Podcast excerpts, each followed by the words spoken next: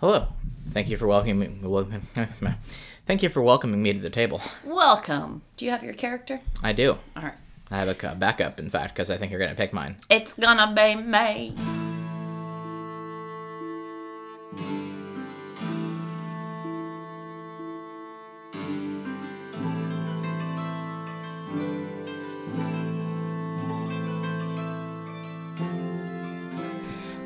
Hello, and welcome to Chronically Narnia, the podcast in which my co host and I discuss the Chronicles of Narnia chapter by chapter. And today we are discussing the ultimate, or the final, the very last, the end all, the culmination of the Voyage of the Dawn Treader. This Wow. is chapter 16, and it is called The Very End of the World. Wow. Very apocalyptic. Mm-hmm.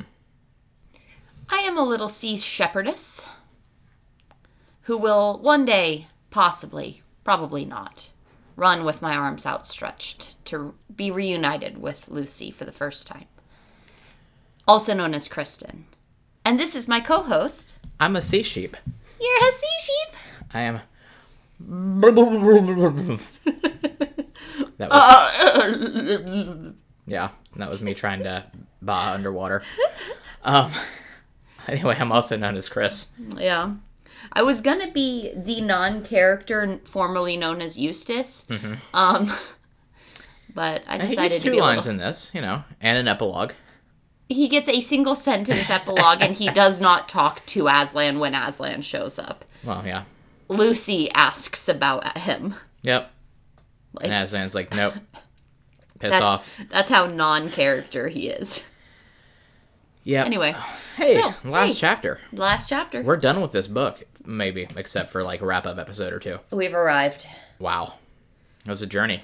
We did It was it. an island hopping it was journey. it was almost like a voyage. One could call it. Wow.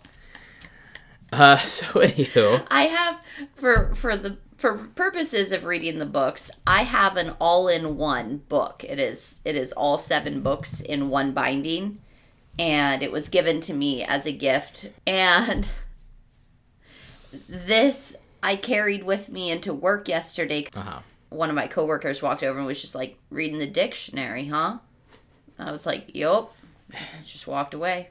No additional questions, no further banter, just reading the dictionary, huh?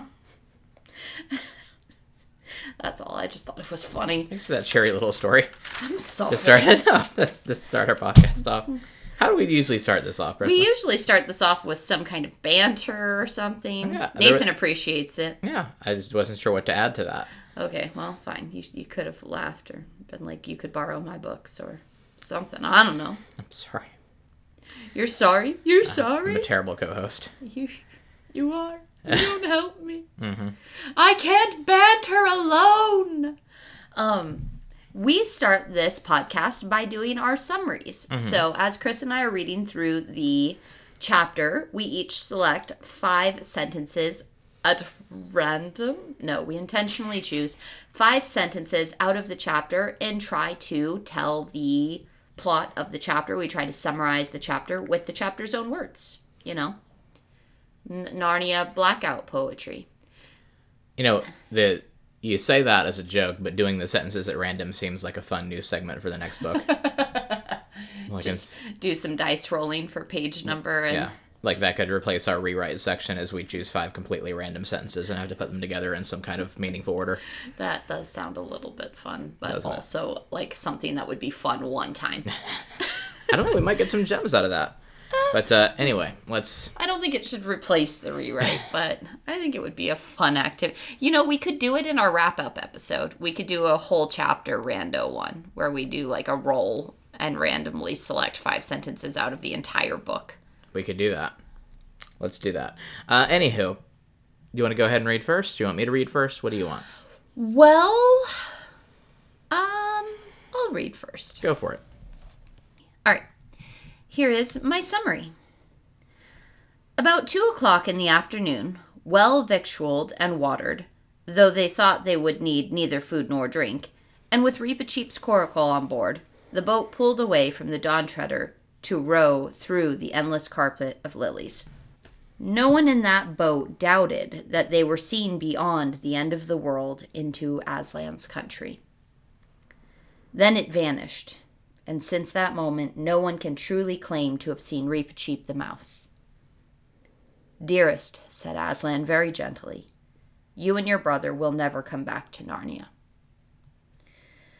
Then, all in one moment, there was a rending of the blue wall like a curtain being torn, and a terrible white light from beyond the sky, and the feel of Aslan's mane and the lion's kiss on their foreheads, and then the back bedroom in Aunt Alberta's home in Cambridge. There you go. We have three sentences in common. Wow. I expected you to do l- lots different than me because I focused just on like that part of it. I expected you to be like, no, I'm going to talk about Caspian's weird moments. I and- wanted to, but I couldn't find a way to do it. Anyway, we have three sentences in common. I'll go ahead and get into those. It always feels weird to me when we do that because it feels very self-indulgent. But let, but wait till you hear me say it. Like, Let me read it. Uh, we'll see which one of us wrote down a typo. yep. Anyway, Kristen will have a really hard time in the editing when she knows that one of us said it wrong and wants to re record. Anyway, here's mine. After that, for many days, without wind in her shrouds or foam at her bows, across a waveless sea, the Dawn Treader glided smoothly east.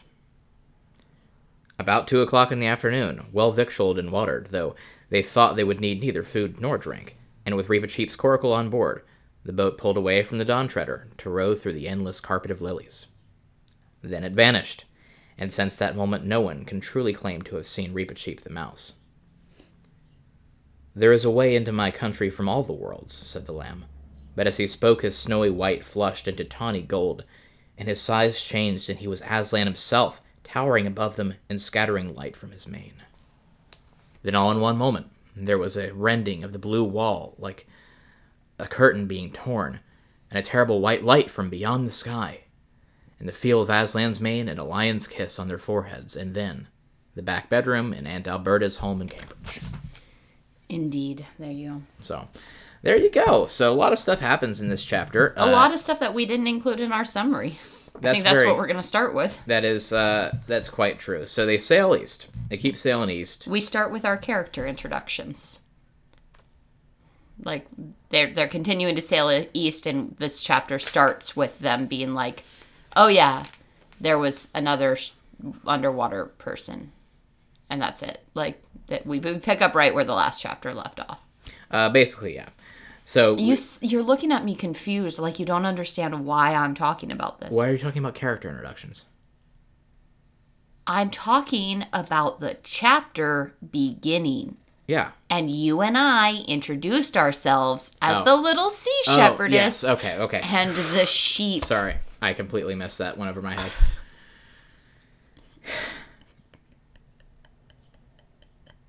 Would you like the energy drink in the fridge? Because I'll go get it for I'm you. fine. I had my coffee. Anywho, Do you want the rest of the coffee from the French press? Because there's another like quarter of a cup in there. I'm good. Anyway, yeah, sure. Character introductions. Uh, Lucy sees one more sea people. It's a little sea shepherdess girl with sheep. Yep. Cool. Uh, apparently, this also like, I mean, I, I I had to pause here and just ask myself like why there are sea sheep in the first place because normally like people raise sheep for wool, but like They're, that's not really a thing with fish. like so I they're guess- they're not sea sheep, but there there is a a herd of fish that they're grazing, and I assume it's because they're raising them for food, not Yeah. It's it's more like some sea chickens or sea fish uh, or Chicken of the sea. some gigantic tunas or something. uh-huh. Bigger than the little shepherdess entirely. which again adds weight to the theory that like for whatever reason the uh, the magical strong water does not sustain the sea people Yes. as well as it does the people on land. I so, would also like to point out that I said sea fish as Yeah, that's opposed to land fish, or airfish. This, what are birds really? firefish. Yep. Anywho, so Lucy sees this girl. The girl sees Lucy. They instantly become best friends. Has that happened to you before? Like you just see somebody through a window walking past, and you're just like, "We're friends now." Yep. Yes. Okay, that's actually happened. I don't think they felt that way.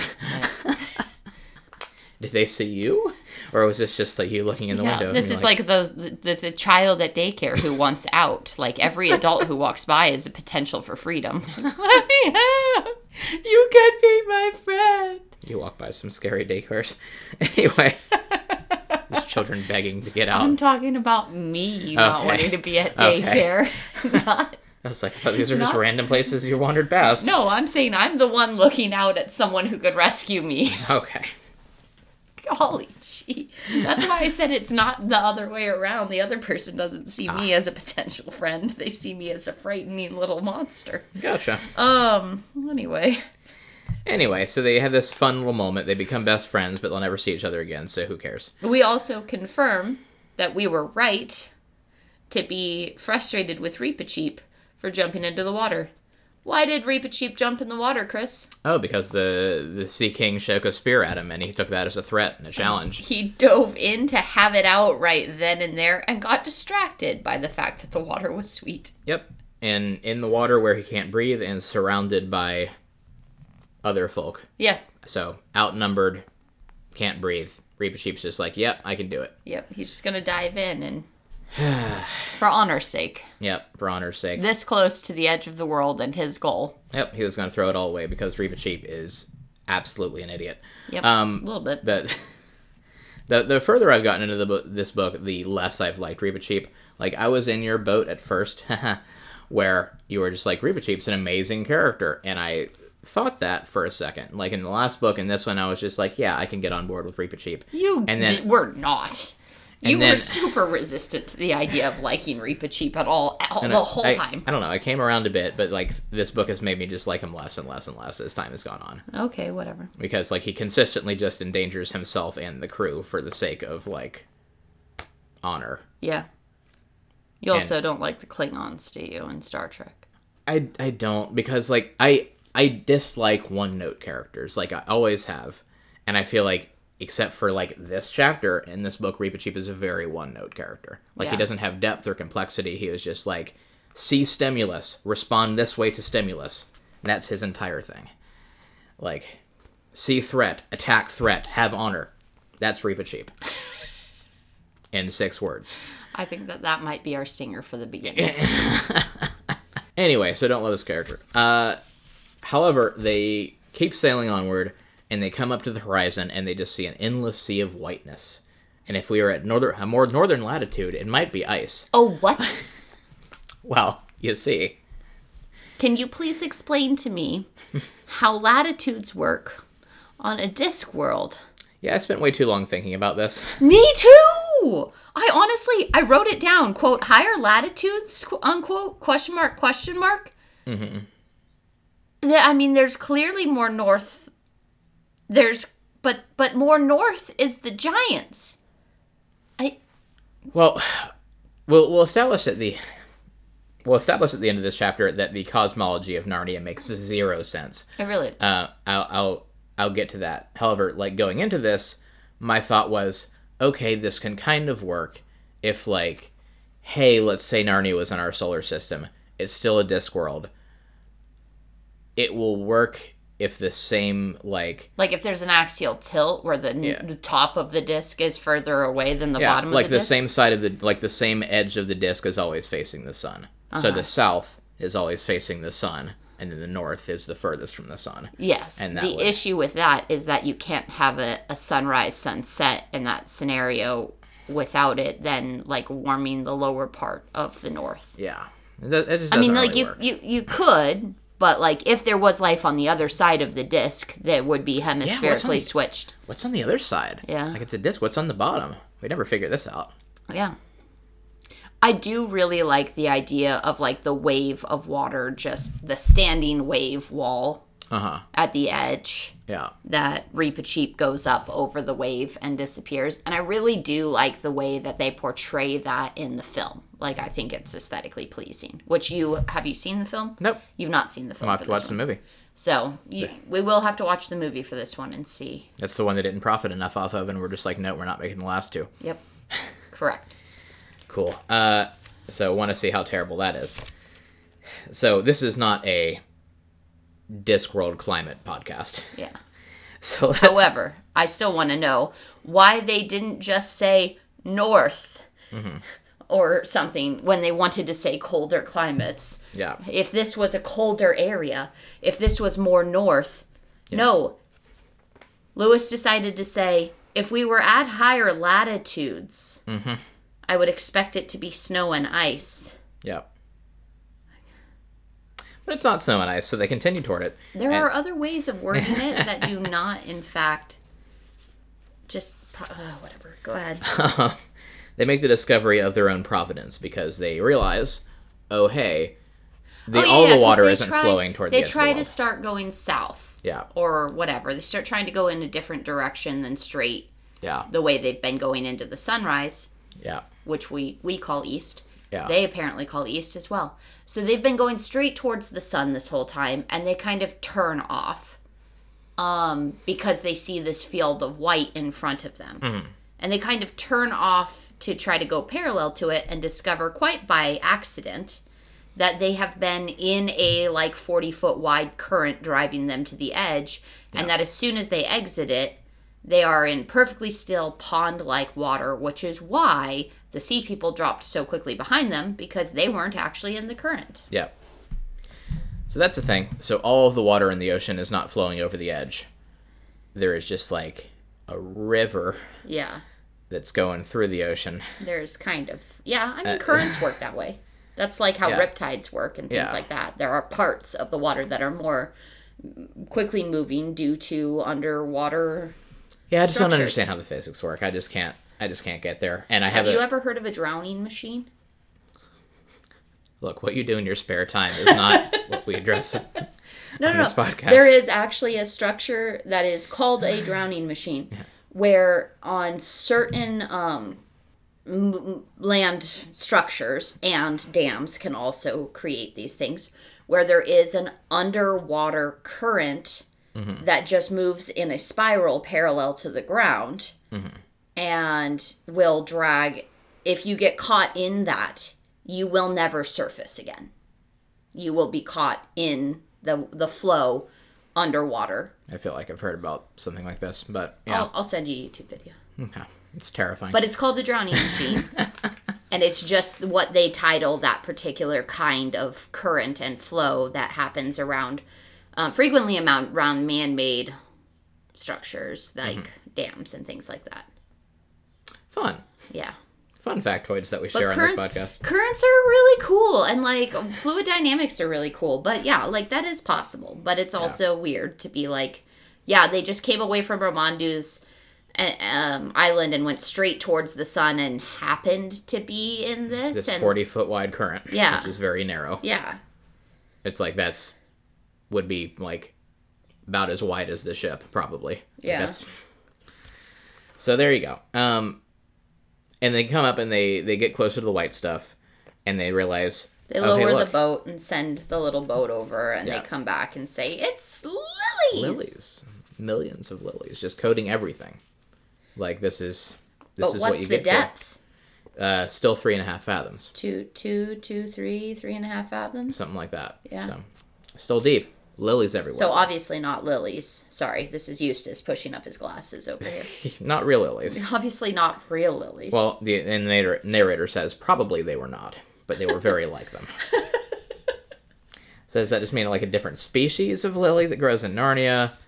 Is this like I don't know? well, they're obviously not the same species as grow back in Narnia proper, because they said these are like the nar- the ones that grow in our ponds, Yep. but also from two fathoms deep. Anyway, So they hit the lilies. They keep going on for several days. they call it the Silver Sea. Mm-hmm. They had another name for it, but Uh, Lily Lake, the Lily Lake or the Silver Sea. Silver Sea sounds better, I think. Yeah. Yeah, you know, since it is a sea. No, it's a lake. What are you talking about? What is a sea but just a gigantic lake? Whoa, That's what the Caspian Sea is. that's that's clever. I see what you did there. Yep. Could have called it the Caspian Sea. Yeah. Could have done. Uh, anyway. Or not. So they keep going several days uh, until they pretty much run out of current, run out of steam. They can't go any further in the ship. And they're just like, well, if we go any further, we got to take the boat. And then Caspian gets real weird. Yep.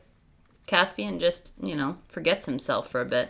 He forgets himself, and he's just like, you know what? Reaper Cheap has pledged to go off to find the end of the world, and I'm going with him. And here's how I'm doling out everything. Like, go back to Trumpkin, be like, peace, I'm gone, Here's the people who are responsible for selecting the next king. choose a new king. And like, this comes out of nowhere. Yes. Like it at no does. point in the in the like previous chapters has Caspian kind of intimated or insinuated in any way that he wants to like never come back. Like he he's never really had doubt about this journey. He's never just like, "Yep, Reaper Cheap will join you. Sounds like a good idea." Just like out of nowhere, he's just like, "No, I'm leaving." Yeah, yeah. it's weird. And and he be and his character changes uh very markedly, and he becomes like this very like. So he's like, "I'm gonna leave," and everybody's just like, "No, you're not." No, you're not. If anybody else did this, you'd call him a deserter. Like yeah, if any of us did this, you'd call us deserters. Yeah, like well, where are you going, Caspian? You got a kingdom. You're a man of the people, and he, And Reaper Cheap calls him out too, and he's like, How can you talk to me right now? Like, I'm a king. Like, Mm-hmm. don't tell me what to do. and then, and well, and then Caspian has his like I am the Senate moment, Yes. where He does. where somebody's just like you can't do it, and he says can't says Caspian sharply, looking for a moment not unlike his uncle Miraz. Yep. And so there there's an implication here that I don't know, Miraz was all about the acquisition of power and he was like, "Oh, I want my control, I want power, I don't want the uh, you know, this other kid to take my throne because I have a son." Like consolidate my wealth and my whatever. I think I think what we're seeing in similarity to Miraz is not a power grab, but selfishness. Just selfishness. Yeah. Which I don't know. It's it just This is this is the lust moment of your yeah it's just what is what is tempting him just like the thrill of adventure like because he gets he gets very he gets very angry very think- like I think that the closest thing that we have to a, like a, a development into this moment is in was it the previous chapter that Caspian said, "I wonder why it is that you can always get into our world, but we can never get into yours." Mm-hmm. Where he like has this moment of just being like resentful of the fact that he can't leave Yeah. this world in the way that Eustace and Lucy and Edmund and Peter and Susan have been able to leave their world and come back. Why is that? Why is it a one way street? Well, it's not because in the last book, Aslan created the door in the air and sent the Telmarines back to Earth. Correct. Like, it's not fully a one way street, but it is absolutely like an accidental one way street. Like, these. These people from like the Telmarines accidentally, like the the the ancient Telmarines, accidentally ended up in Narnia Uh and then Aslan sent them back, yeah. let them go back, those that didn't want to stay and abide by Aslan's rule. So he kind of sent them back. Yeah. With that said, though, there's also like Caspian might be regretting here, but like Caspian had full opportunity to go through that door too. Yeah. Like he was part of the he was part of the group that was sitting there being offered to be sent through the door. Yeah. I don't know. I, I have this pet theory, like this is my head canon, where uh, it is a two way street, but the only things that can go from Narnia into Earth are animals, and when they get to Earth, they can't talk anymore. Mm. And so, just like scattered around the globe, there's just collections of like Narnian animals. really woke sheep, or like Fish, horses. fish sheep or fish like fish or horses that are just like man this sucks yeah. Is that why dogs are so cool? possibly but uh, it's been happening forever anywho so caspian has this moment and yells at everybody they tell him he can't leave uh and the Reaper only- Cheap even says you promised to be a good king to the because Caspian says then no one's going. Mm-hmm. Yep. like if I can't go, then no one can go. Not Reaper Cheap, you're not going. yeah And Reaper Cheap says you promised to be a good leader to the to the talking beasts. yeah Like that's what he says. Like you're not letting me go. You promised to be a good leader. Reap, you are the chief mouse. Like this is the closest to a parallel we can have of the two of you being leaders among your people. But Caspian doesn't have a special prophecy saying like he's going to go to the end of the world. And Reaper Cheap's just like, nope, I'm I'm going. Peace out.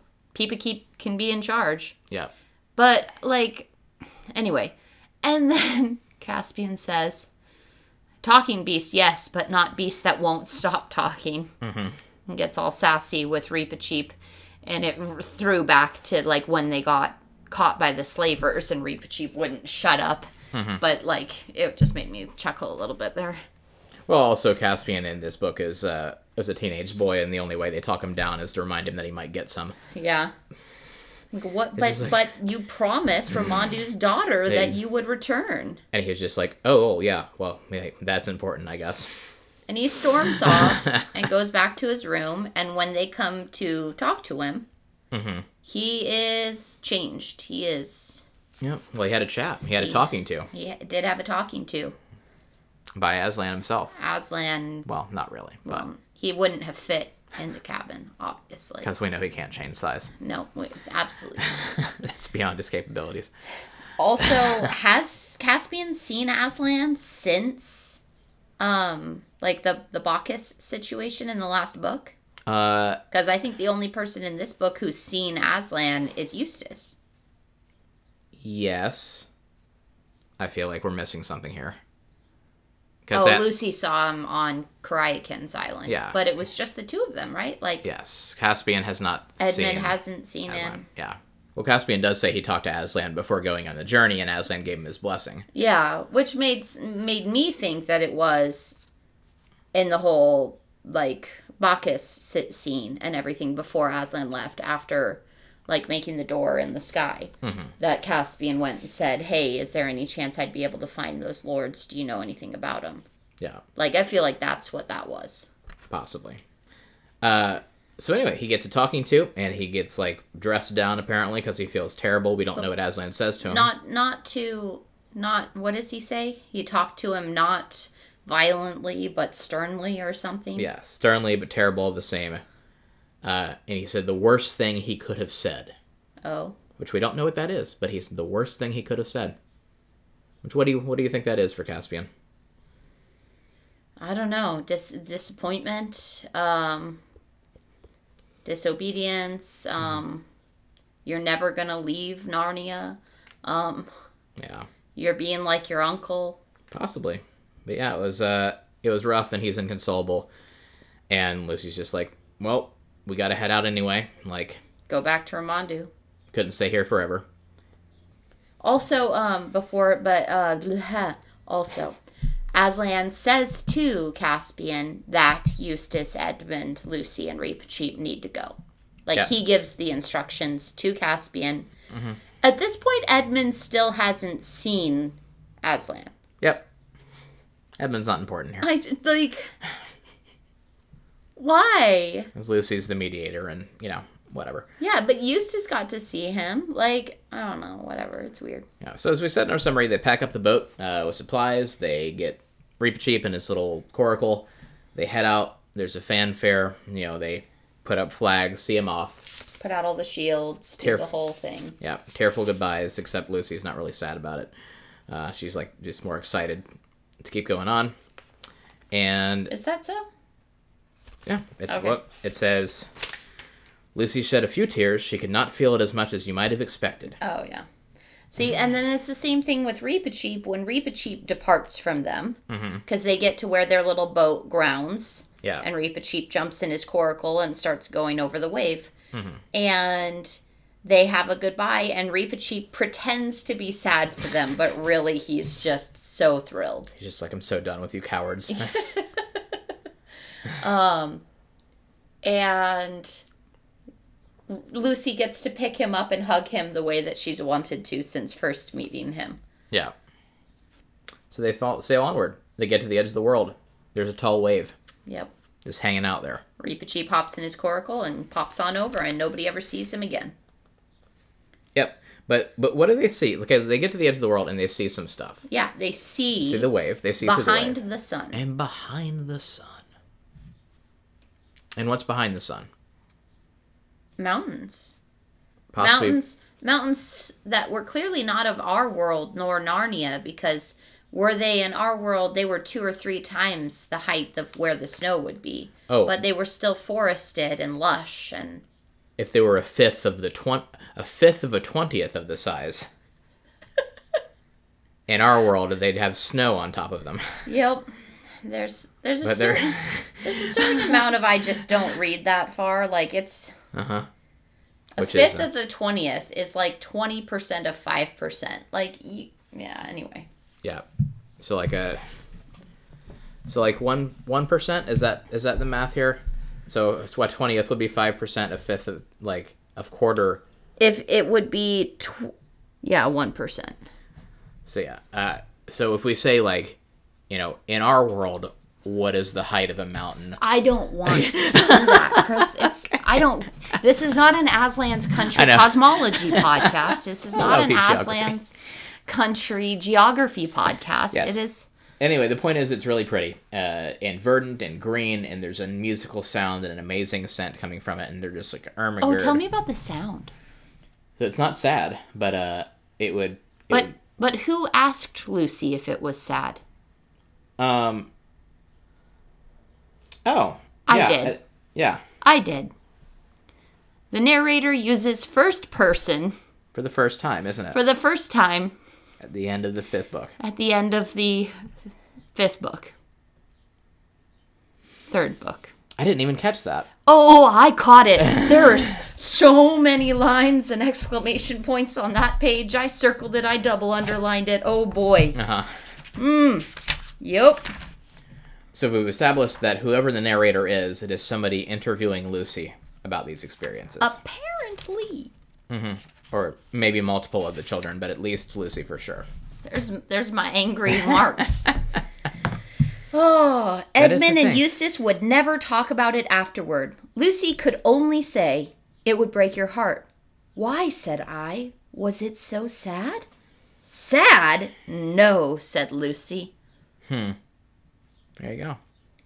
So all of a sudden, the narrator is, in fact, more than just a character, but someone who has talked to Lucy at some point, Yeah, at least Lucy, if not more. out of nowhere.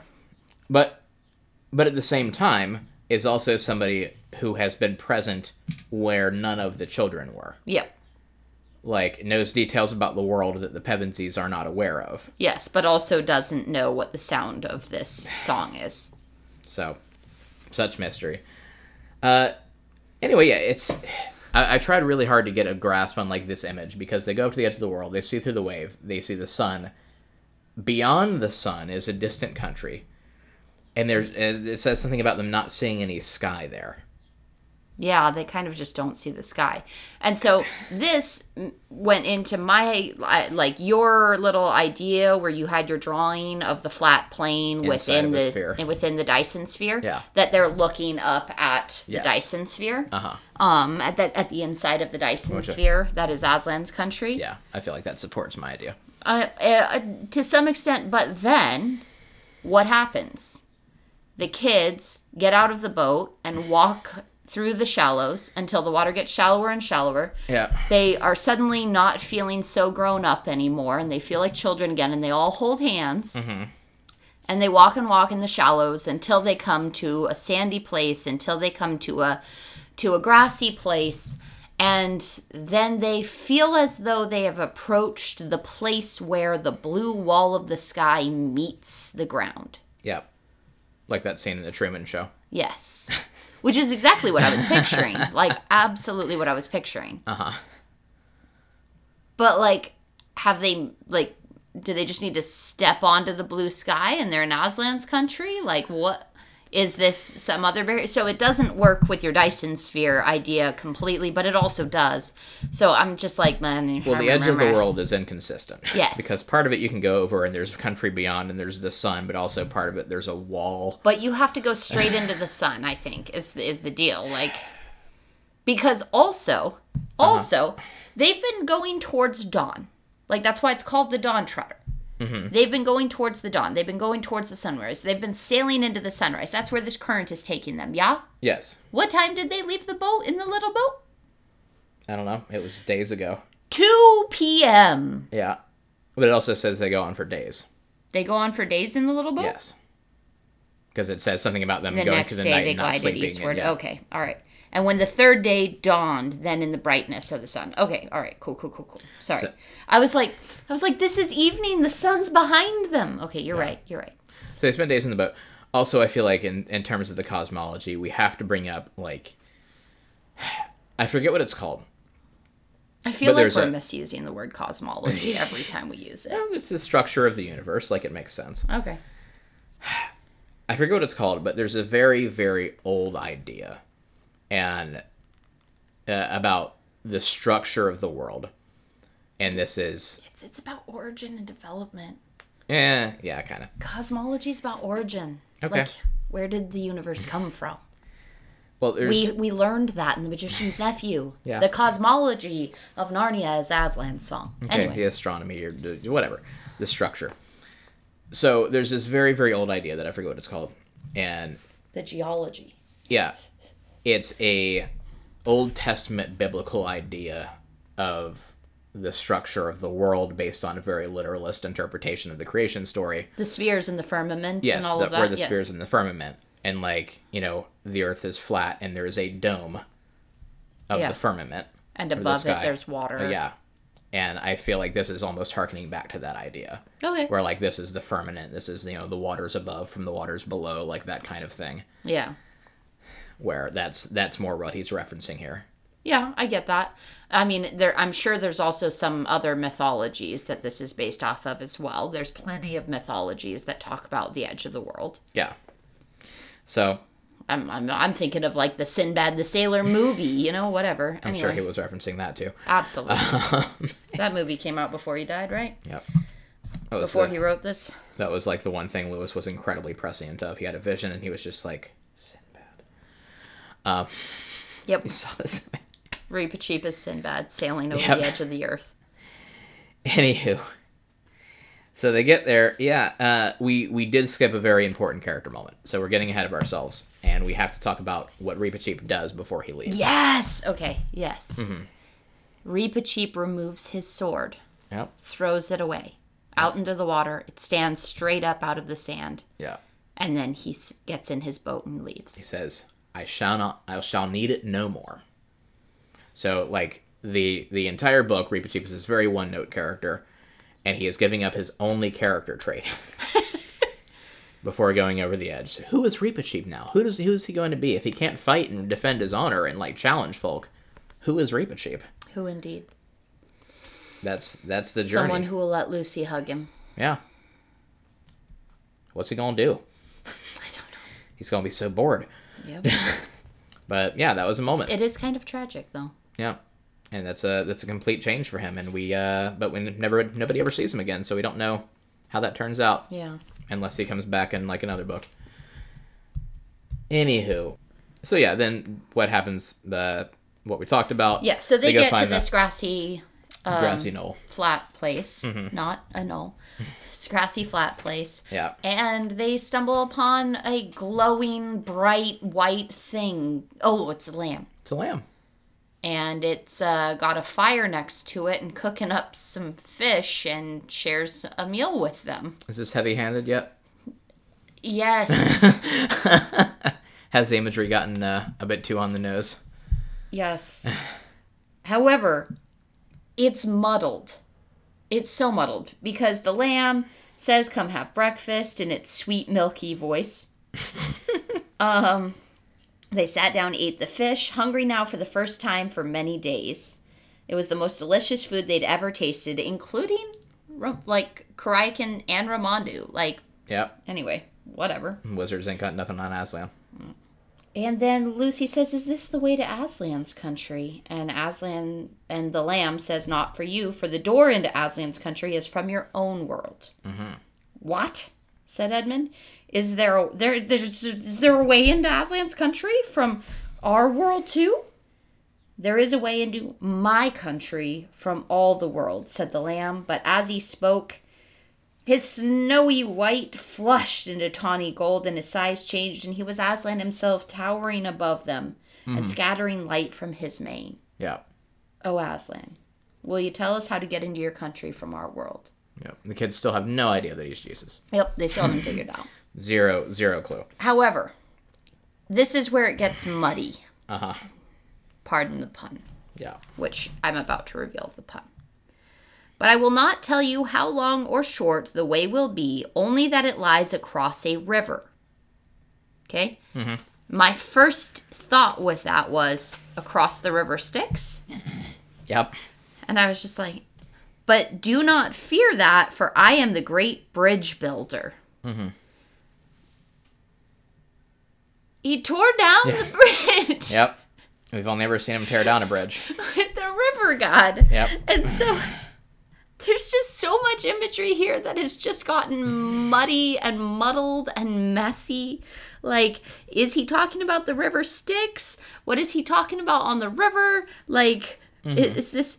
i he's the great bridge builder. S- What what does that mean? Why is the like There's a lot of imagery. That's why Tolkien had a problem with it. There's a It's lot a- of mixed uh, mixed metaphors. it's it's so messy? But anyway, then they get bad news. Yep. Lucy and Edmund will never return. They will never come back. And they're just like, Ermagerd, why? And Aslan's like, You're too old. you two are old. Which they should have been like. But Peter and But- but Susan Peter were and four, Susan years were older than us. than we are now. Uh huh. When they got in for the second time, So, no, like, the- you're just only allowed to come a certain number of Yeah. times. Like the barrier to entry is getting lower and lower. yeah. Like if Lewis had kept going on, like the new protagonist in book nine would have been three. If Aslan's Jesus and Lewis is putting out like a Christian meth- message, then it's like yeah, you can you can come to Aslan's country, but you have to like accept Jesus first or whatever, and like Yeah. that's the river to cross. Like I don't know. Anyway, Possibly. Or Luc- maybe it's the Mississippi and you have to go to Springfield, Missouri. Lucy sobs. She gets upset that they're not coming back, but she does ask about Eustace. Eustace doesn't say anything. Yep. Then we have our other messy symbol here, where Aslan creates the door in the sky for them to go back home by rending the blue wall like a curtain being torn, which is another like reference here within the Christian story when Jesus died on the cross and the curtain was torn in the temple that was rended in two and like the presence of God was able to, you know, come out of the temple or whatever.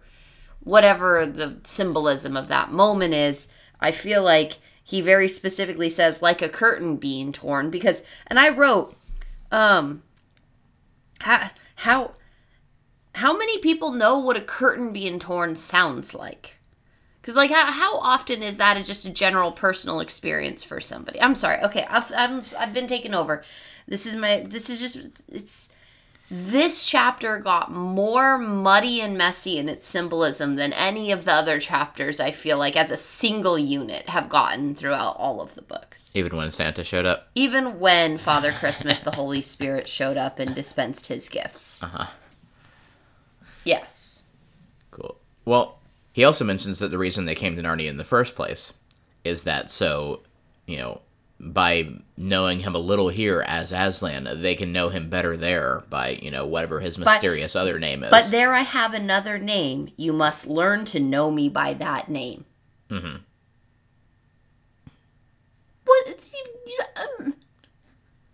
Thanks, Aslan. Really appreciate that. Wanted a puzzle. What? yeah. And my first thought there was like this is a very personalized like faith experience.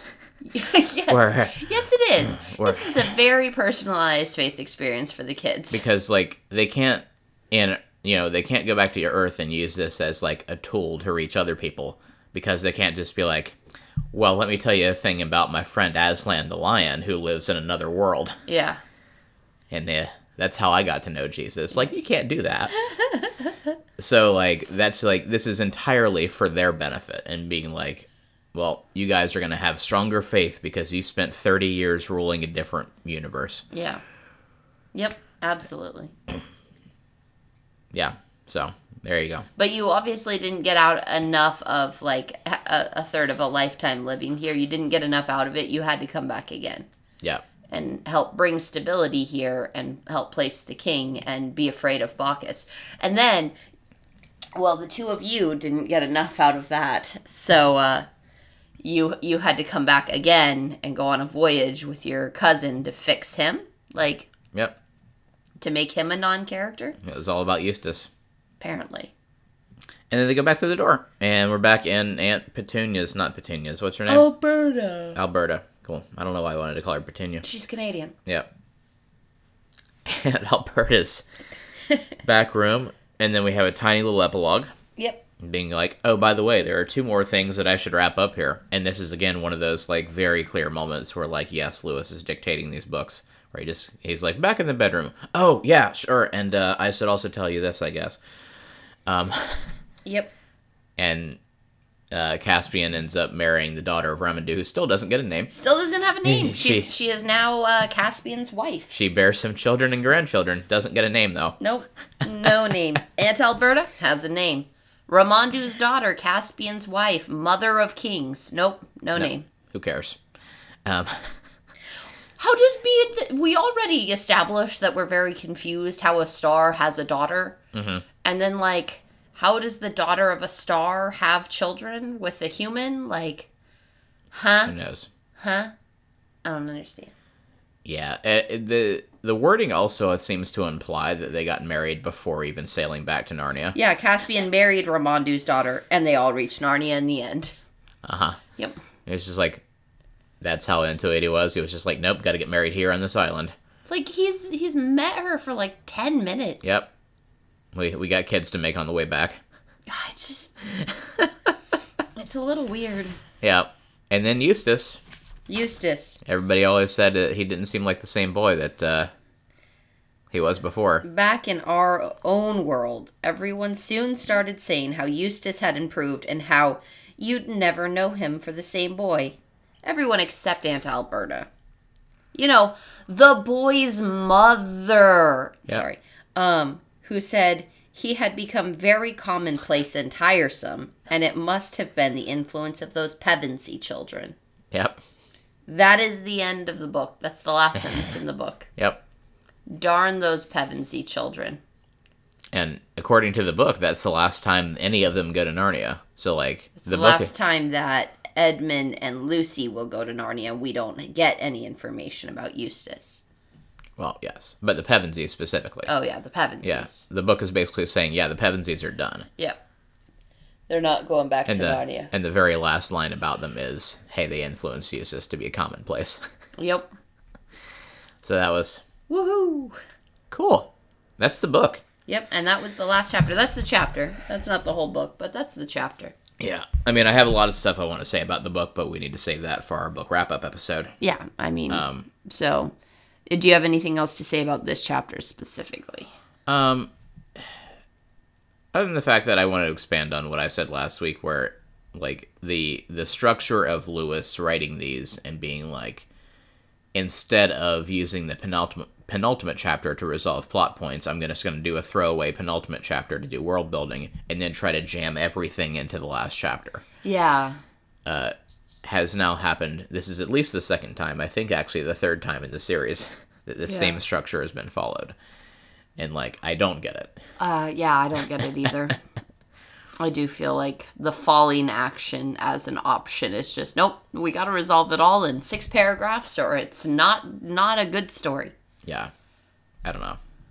Maybe maybe he thinks that like just children don't have the attention spans necessary for this because like he has really he has a lot of trouble sometimes. Would you Like include an entire chapter about the sea people?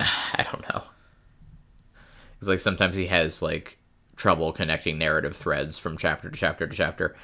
Just- But- yeah. Anyway, so what do we do next? I don't have anything else to s- talk about on the chapter. Yeah, sure. We uh we usually do our rewrites. All right. Well, I did my summary first, so I believe you get to do your rewrite first. This Yeah. is hashtag Narnia chopped and screwed. In this section, as Chris and I are reading through the chapter, we also take five sentences out of the chapter and try to tell a new story with them, trying to um, be creative or something. Yeah. And so when we do these, it is a five sentence rewrite where we try to create a new story out of the sentences as they're presented in the chapter by just pulling them out of context and creating new story. Yeah. So Chris, go ahead and read yours. I like how we enter that every time as if like somebody's first episode they're listening to is like episode 76. Being like yeah. last yeah. last chapter of, uh, of Dawn Treader. That seems like a good place to jump in here. As I understand podcasting format, it is the way that things are done Yeah. in my listening to podcast experience. Anyway, here's my rewrite. And soon it was clear that the Dawn Treader could sail no further east. She and Caspian said to one another, I fear that I can't stand much more of this, but I don't want it to stop. You knew we'd have to go back to our own world sooner or later. But there I have another name. Lucy could only say, It would break your heart.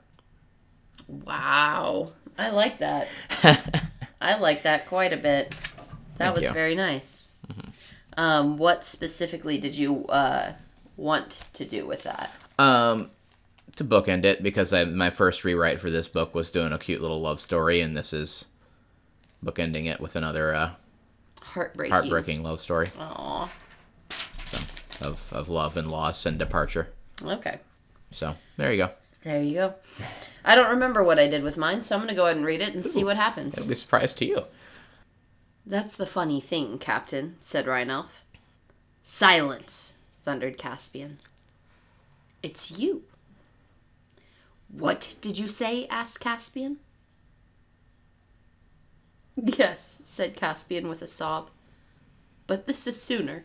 I was just trying to make Rhinelf mock Caspian. I That's see. all. Yeah, I I thought you'd do something with Angry Caspian, like Yeah. cool. I, know, I just I found two sentences with Ryan Elf just being like, "That's the funny thing. It's you," and I I liked that. So there you go. Delightful. So shall we go into our uh, final segment here? Sure. So in our final, final segment, uh, we call it baseless speculation because, well, I can't say I haven't read this book before now. Before doing this podcast, I haven't read, uh, I had not read Don Treader or Or seen the movie. or seen the movie, and so I didn't really know how the plot would unfold. So the entire book, I've been baselessly speculating based on the information available about you know where the plot's going to go. Can't really do that anymore. So I can't I can't really speculate about plot other than going into like headcanon stuff about what happens to the characters after they leave. Um, which I don't want to go into. But you could take this time to reflect on like previous speculations that Yeah, previous speculations, I feel like my main thread throughout the whole book was doing my Seven Deadly Sins Island thing, which I'm reworking and I'm going to incorporate that into our book wrap up because Okay. that talks about the entire thing.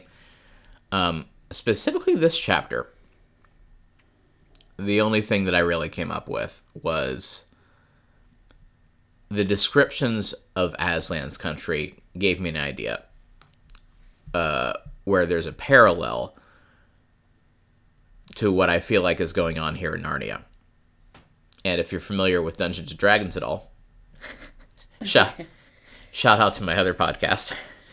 If you're familiar with the lore of Dungeons and Dragons, there is a realm that's called the Feywild.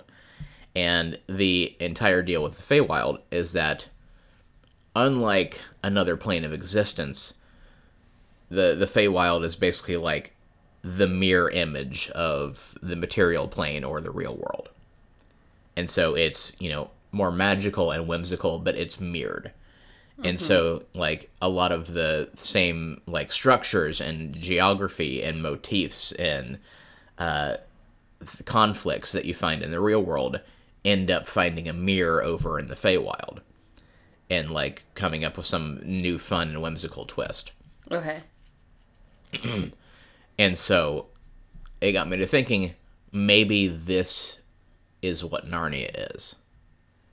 Because I feel like as we've gotten further toward the edge, like it- it's gotten so much more whimsical and it's gotten so much more. That's where all the mixed metaphors come from is that this is this like all a mirror image. This is like whimsical funhouse twist on Earth.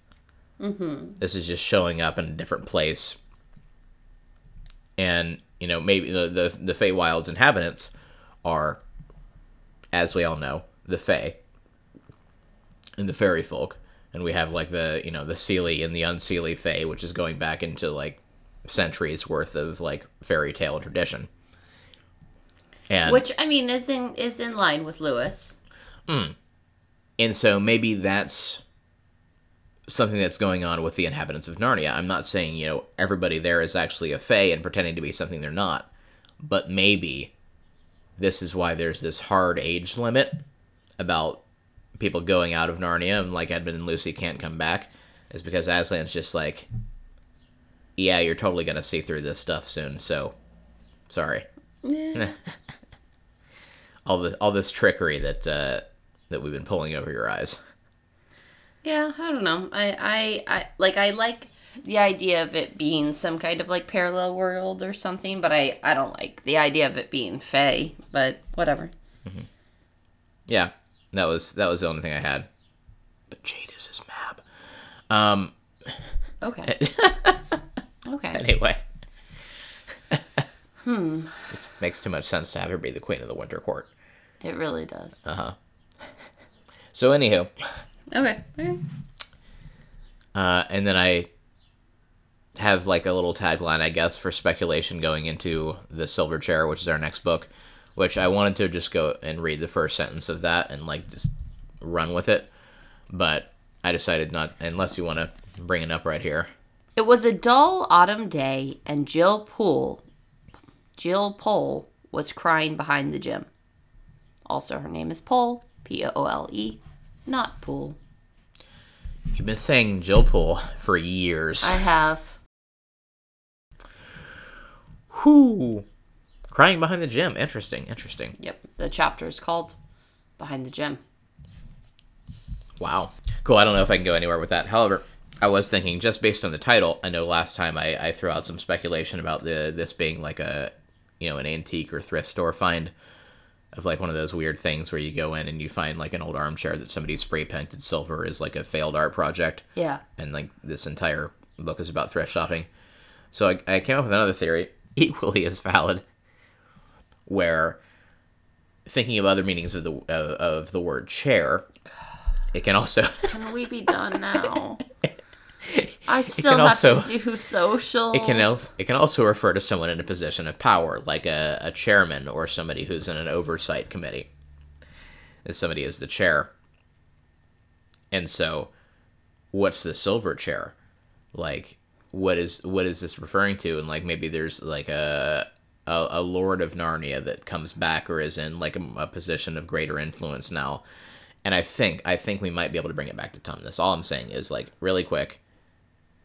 Tumnus is coming. This back. is this Ah, cool. is this is going to be a Thank you so much for joining us today as we discussed the uh, final chapter of the Chronicles of Narnia, Voyage of the Dawn Treader.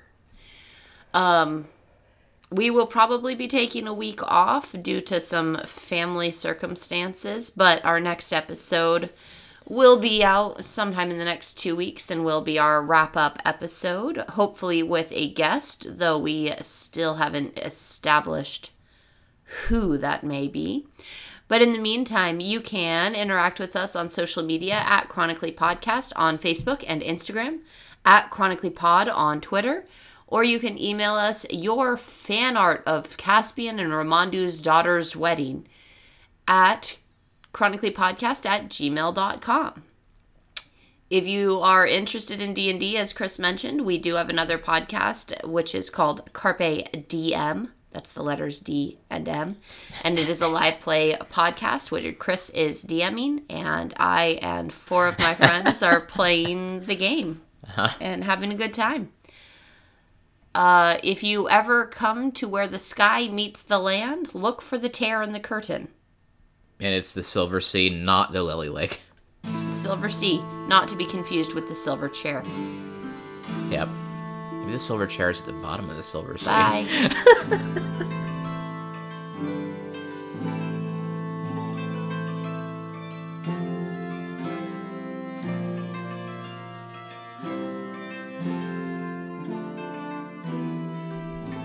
a fifth of a twentieth.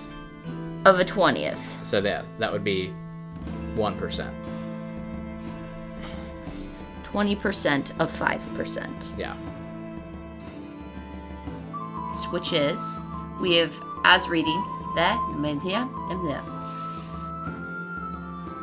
He also mentions that the reason they come to Martin. hmm. Also, um, before, but, uh, also. Sorry, should have come up with where I was going with that sentence before I started it. this is gonna a really long episode. Eight. See threat, attack threat, have honor. That's Reaper Cheap. I can't banter alone. Four of four, five of my friends, four of my friends. Yeah, there's five of you. Yeah, and and like the, Also, on the subject of giants, I saw a post the other day that said anyone over 5'11, their pronouns are fee, fi, fo, fum. Um, maybe he thought it was a bad message to just be like, yes, you can come into my country and your world. You just have to die first. yes. You decided, decided- not to, for what reason? For because I didn't want to get up and find my book. Ah,